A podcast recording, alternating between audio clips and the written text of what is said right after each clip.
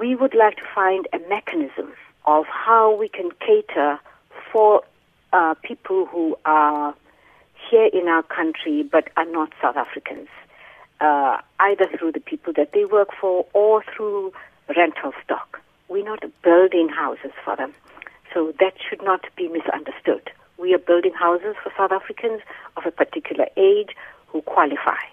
But we're not building houses for foreigners.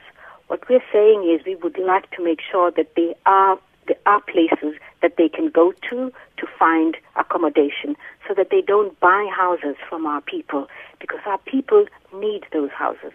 Sometimes our people are in such great need that they sell their houses. Um, they will never be able to recover the asset value of that house. And we're trying to discourage them as much as possible that if they have not got themselves out of the poverty trap and are not climbing up and or their circumstances are not uh, improving, that they should hold on to that house. Uh, and that is what we're talking about. Um, are, the, are there any consequences for people who do sell their houses? Well, the law is very clear. Anybody who has a house from government may not sell it before they've lived in it for eight years. We're trying to work out the you know, we live in a world where economics and logic sometimes just don't go, don't come together. We're trying to find a way in which we can build up stock for government of people who have moved beyond uh, beyond uh, the government house and their means have, have improved and they want to sell their houses.